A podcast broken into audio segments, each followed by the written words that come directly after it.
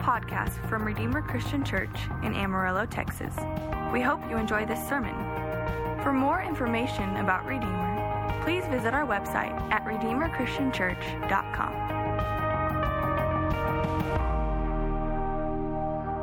Good morning. Luke chapter 3, starting in verse 23. Jesus, when he began his ministry, was about 30 years of age, being the son, as was supposed, of Joseph, the son of Heli, the son of Matthat, the son of Levi, the son of Melchi, the son of Jannai, the son of Joseph, the son of Mattathias, the son of Amos, the son of Nahum, the son of Esli, the son of Naggai, the son of Maath, the son of Mattathias, the son of uh, Simeon, the son of Josech, the son of Joda, the son of Joanan, the son of Rhesa, the son of Zerubbabel, the son of Shealtiel, the son of Neri, the son of Melchi, the son of Addi, the son of Cosam, the son of Elmadam, the son of Er, the son of Joshua, the son of Eleazar, the son of Jorim, the son of Matthat, the son of Levi, the son of Simeon, the son of Judah, the son of Joseph, the son of Janam, the son of Eliakim, the son of Melea, the son of Menna, the son of Mattatha, the son of Nathan, the son of David, the son of Jesse, the son of Obed, the son of Boaz, the son of Salah, the son of Nahshon, the son of Abinadab, the son of Admin, the son of Arni, the son of Hezron,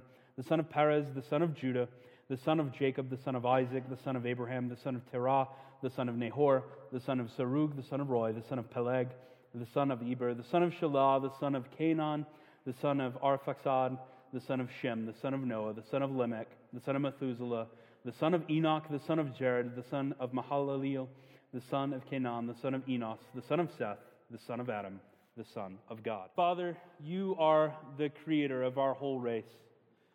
Father, we have been given your image to carry into this world. Father, we confess that we follow in the footsteps of our first father, Adam, breaking your image within us, marring it with sin. Yet, Father, we thank you that you are gloriously committed to your image, that you are working out the restoration of your image in us as image bearers of you through your Son, Jesus Christ, whom you have sent into our history. And it is in his glorious name that we pray this morning. Amen. Amen. You may be seated. I'm not going to lie, that was a mouthful.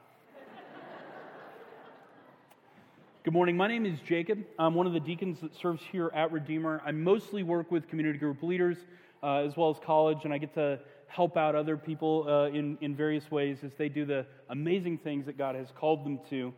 Um, but one of the things I get to do that I, I, love to do is that I occasionally get to open the, the Bible with you and just read the Bible with you, um, especially if uh, Pastor David is, is out of town or, or, on vacation or, or whatever the case may be. And here at Redeemer, we do put a high value on God's Word.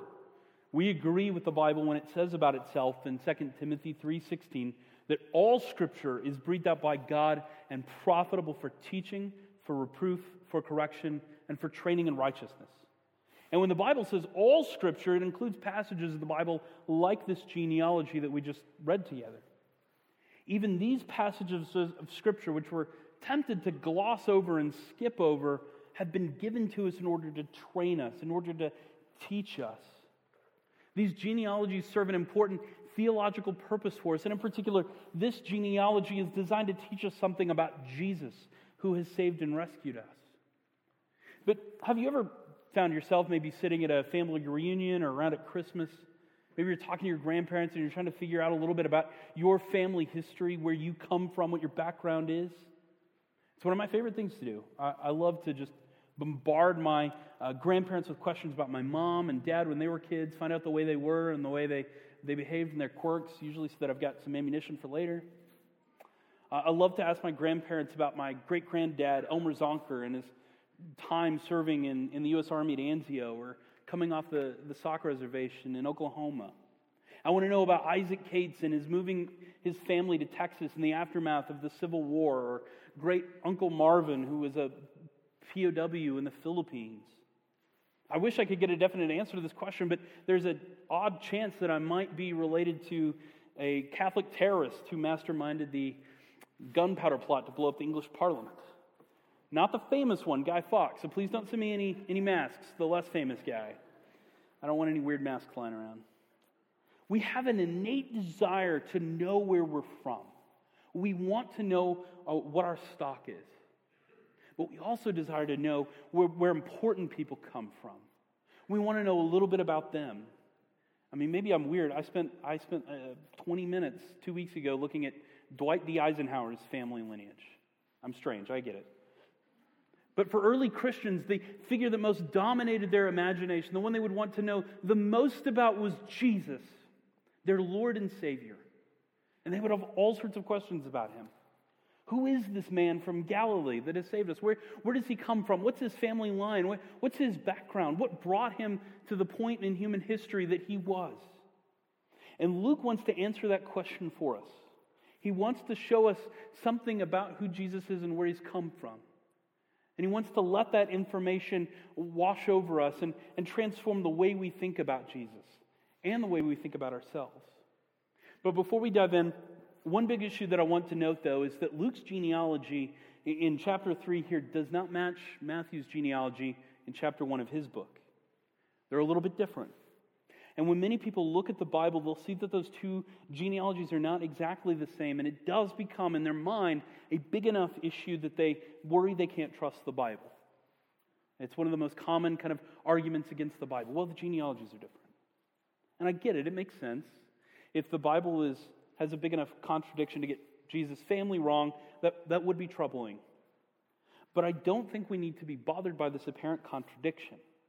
Now, I think there are good reasons why these two genealogies may be presented to us differently. And I don't want to um, get too far down this rabbit trail, but I, I do want to say this. Many genealogies think that Matthew and Luke are actually tracking different things. Matthew, which starts from Abraham and works to David, is especially from David to Jesus, working through the legal inheritance of the throne of Israel. His big argument in his book is that Jesus is the rightful king. He's the fulfillment of all of God's promises to David. That's his big thesis. And his genealogy reflects that. Now, the legal inheritance of the throne might not pass through the same people as Jesus' biological lineage. It can happen because older brothers don't necessarily have kids when they die young, or their kids die and their wives are barren. Um, there's, uh, there's marriage laws that required a, a, a younger brother to marry the, uh, the widow of an older brother, which can change um, the way the family line is tracked. People think, though, that Luke is at least tracking Joseph's uh, biological genealogy back from Joseph. He's going through the, um, the list of dads as much as he can from Joseph backwards toward Adam. And at especially at a few key figures, these two lineages might actually crisscross, uh, including at a figure named Zerubbabel, and ultimately in, in Jesus' adoptive father, Joseph. Another possibility is that because these genealogies are probably too short to cover the period of time that they represent, is that Matthew and Luke are both kind of picking out a highlight reel. They're not listing an exhaustive genealogy, but they're trying to, to show us some of the, the big characters that pop up, and they're also trying to make a theological point with the amount of names that they list. Luke, for instance, includes 77 names, which might be a play on the number seven, which in Hebrew thought represents perfection. Matthew groups his genealogy into three groups of 14, a number which people who are better at math than I am will tell you is two times seven. Now, likely the truth is a combination of these two factors, maybe a few of the things going on. Neither of these men are giving us inaccurate information, but the data that they choose to show us, well, sometimes it's a little mysterious to us because they're not explicit as to how they arrived at that data or why they, they collected that data in that way. But we can move on knowing that though genealogies are sometimes tracked differently, we can move on with the assumption safely that Luke is trying to teach us something by the genealogy that he gives for Jesus. And one thing Luke needs us to see, much like Matthew, is that Jesus is descended from royalty. There are two figures in particular that would have stood out to a first century Jew, that would have just popped off the page David and a man named Zerubbabel. Now, many of you may have heard of David in the Old Testament of the Bible. We know him from the story of David and Goliath. He was the shepherd boy that killed the giant, who became the king. It was to David that God promised that he would keep David's throne forever.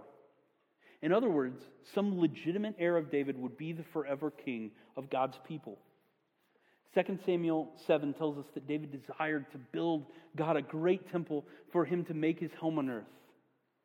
But God, through his prophet Nathan, told David that instead David's offspring shall build a house for my name, and I will establish his kingdom forever. Your house and your kingdom shall be made sure forever before me. Your throne shall be established forever. Now, there are some parts of God's promise that David's biological son seems to fulfill. He does get to build a temple, he gets to build the, the first temple in, in, in the Jewish kingdom, replacing the tent that they'd used for worship. That man, Solomon, though, dies eventually, and his temple is destroyed. David had wanted to bless God, but God instead chose to bless David and his family line by promising that a future king was coming who would be greater than any other king the nation of Israel could have. That king, instead of uh, being destroyed and having his temple destroyed, he would fix all the things that were broken and he would rule forever. And that brings me to Zerubbabel. Now, if you haven't heard of Zerubbabel, I'm, I'm really not surprised. He's not a very common household name. Although, if you name your kids Zerubbabel, I, I want to know about that. I would be very interested. Zerubbabel was both a biological descendant of David and he was a legitimate heir of Israel's throne.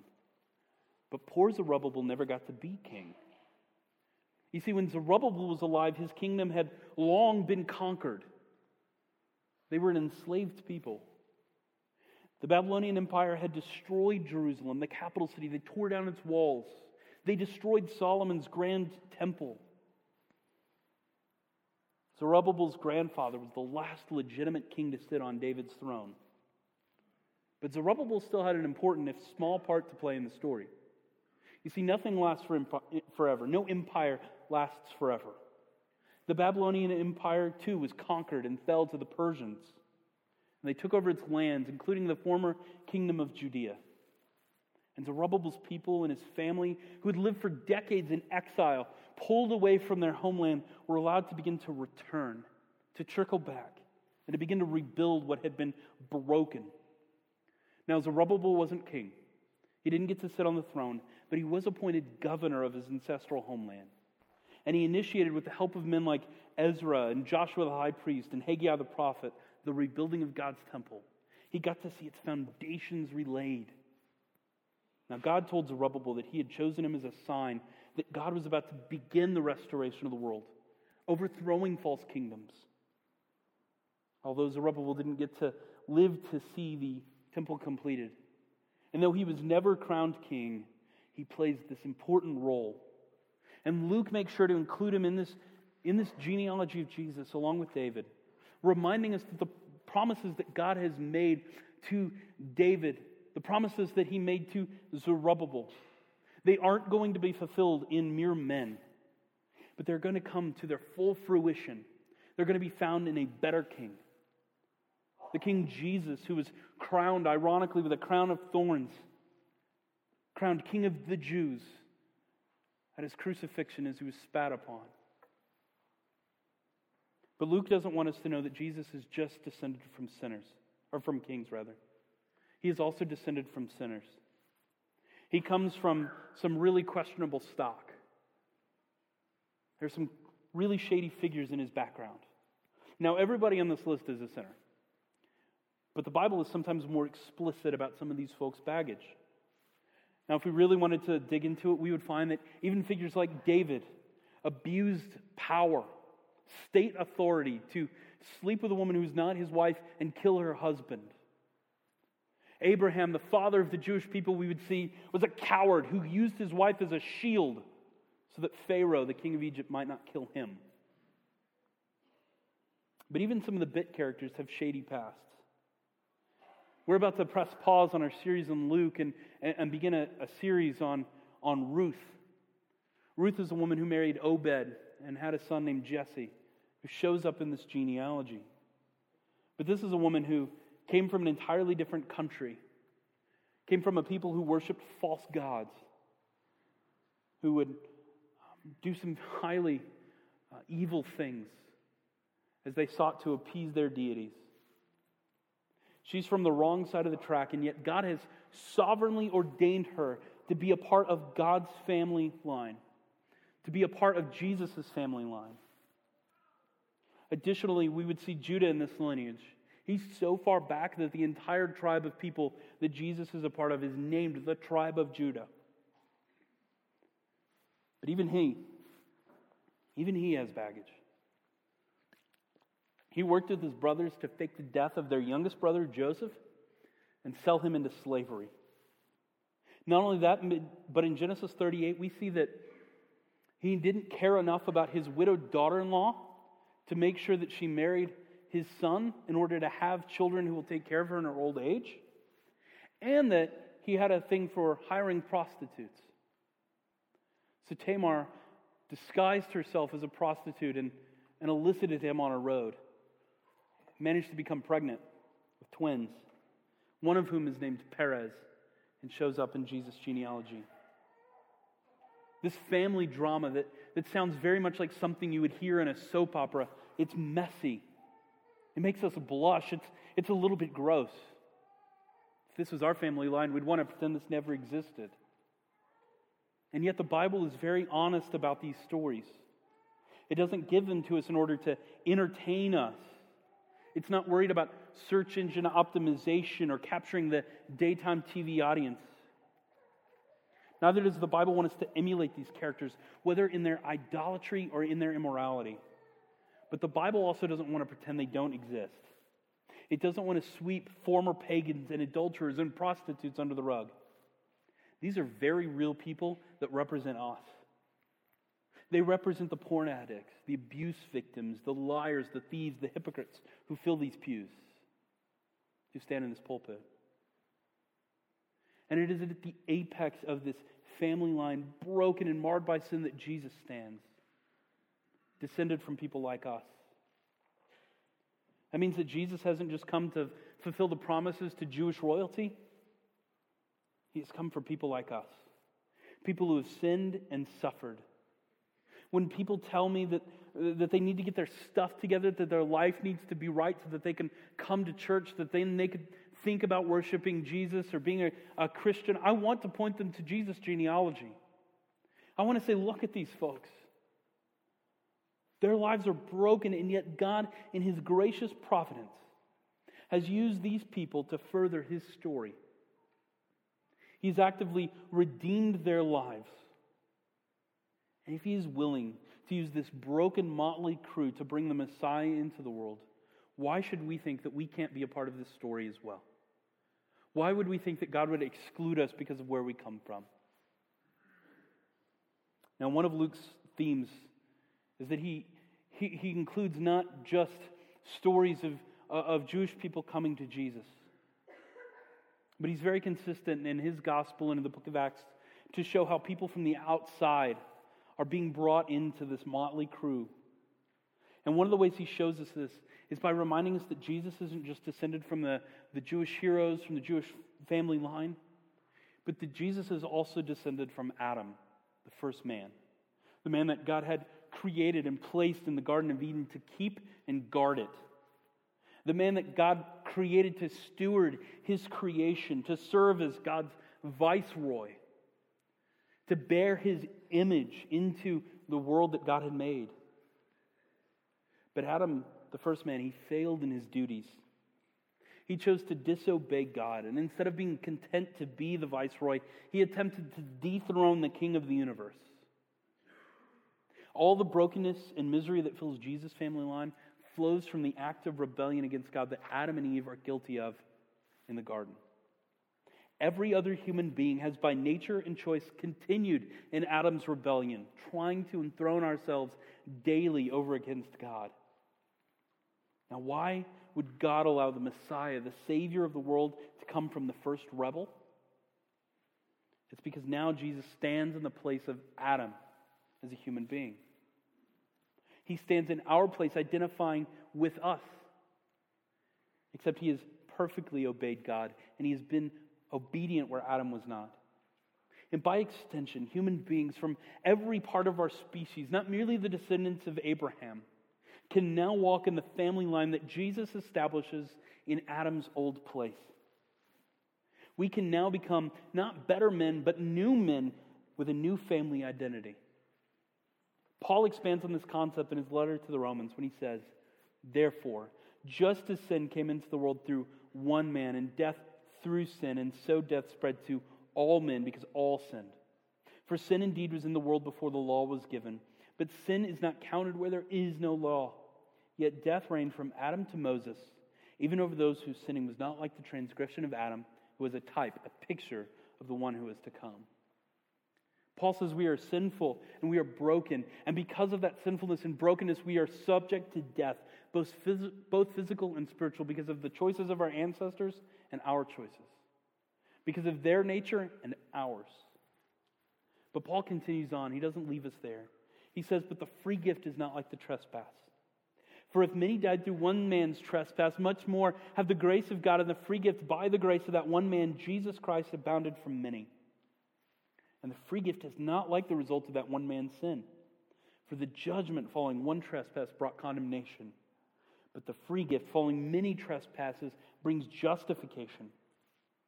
Jesus, by becoming the new Adam, gives us back the life that was lost in the original sin, the original trespass. He restores to us the possibility of eternal life in relationship with God that Adam and Eve gave away.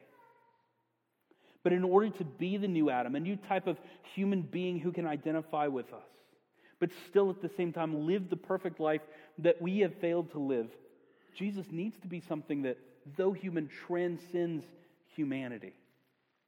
He needs to be a new type of being. And Jesus, Luke tells us, is ultimately not merely another son of Adam. Jesus is the Son of God.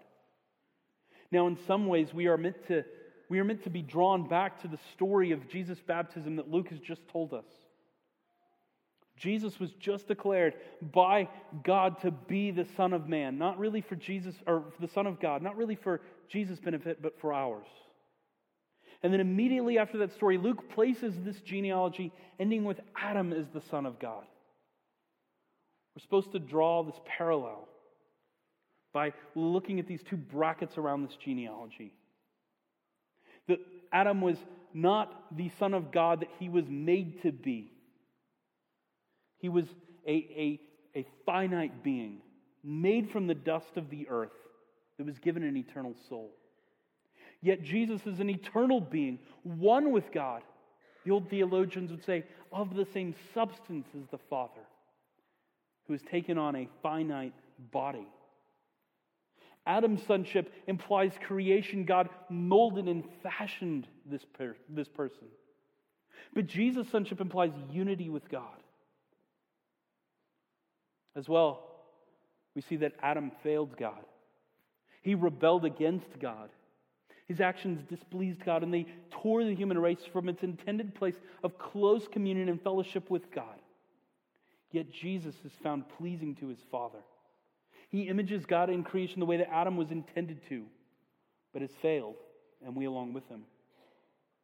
It's not an accident that the very next story in the book of Luke involves Jesus in the wilderness resisting Satan's temptation, while Adam gave in to Satan's temptation in the garden.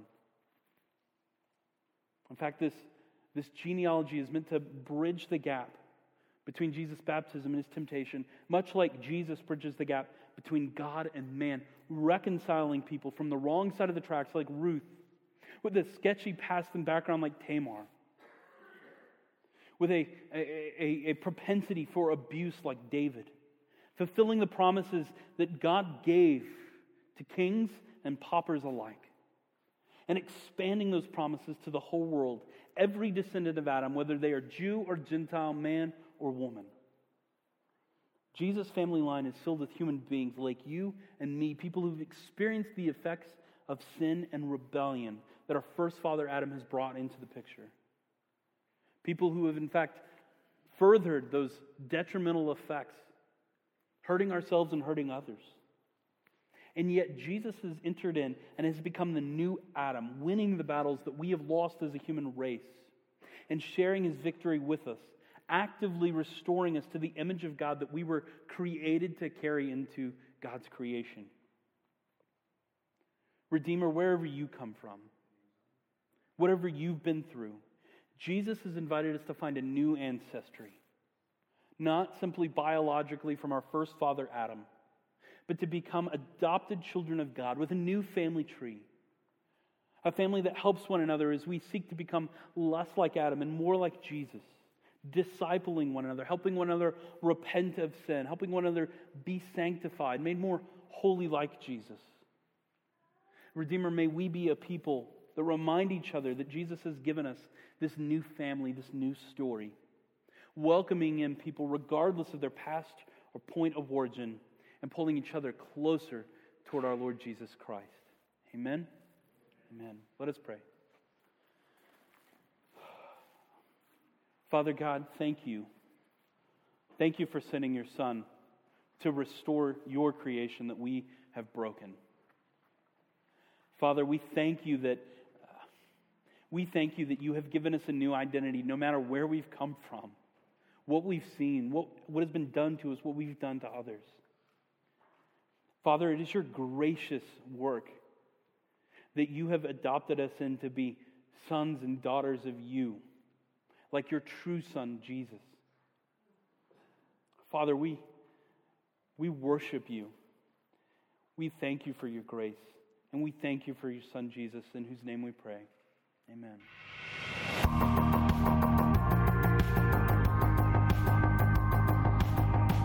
Thank you for listening to this podcast from Redeemer Christian Church in Amarillo, Texas. For more information about Redeemer, please visit our website at redeemerchristianchurch.com.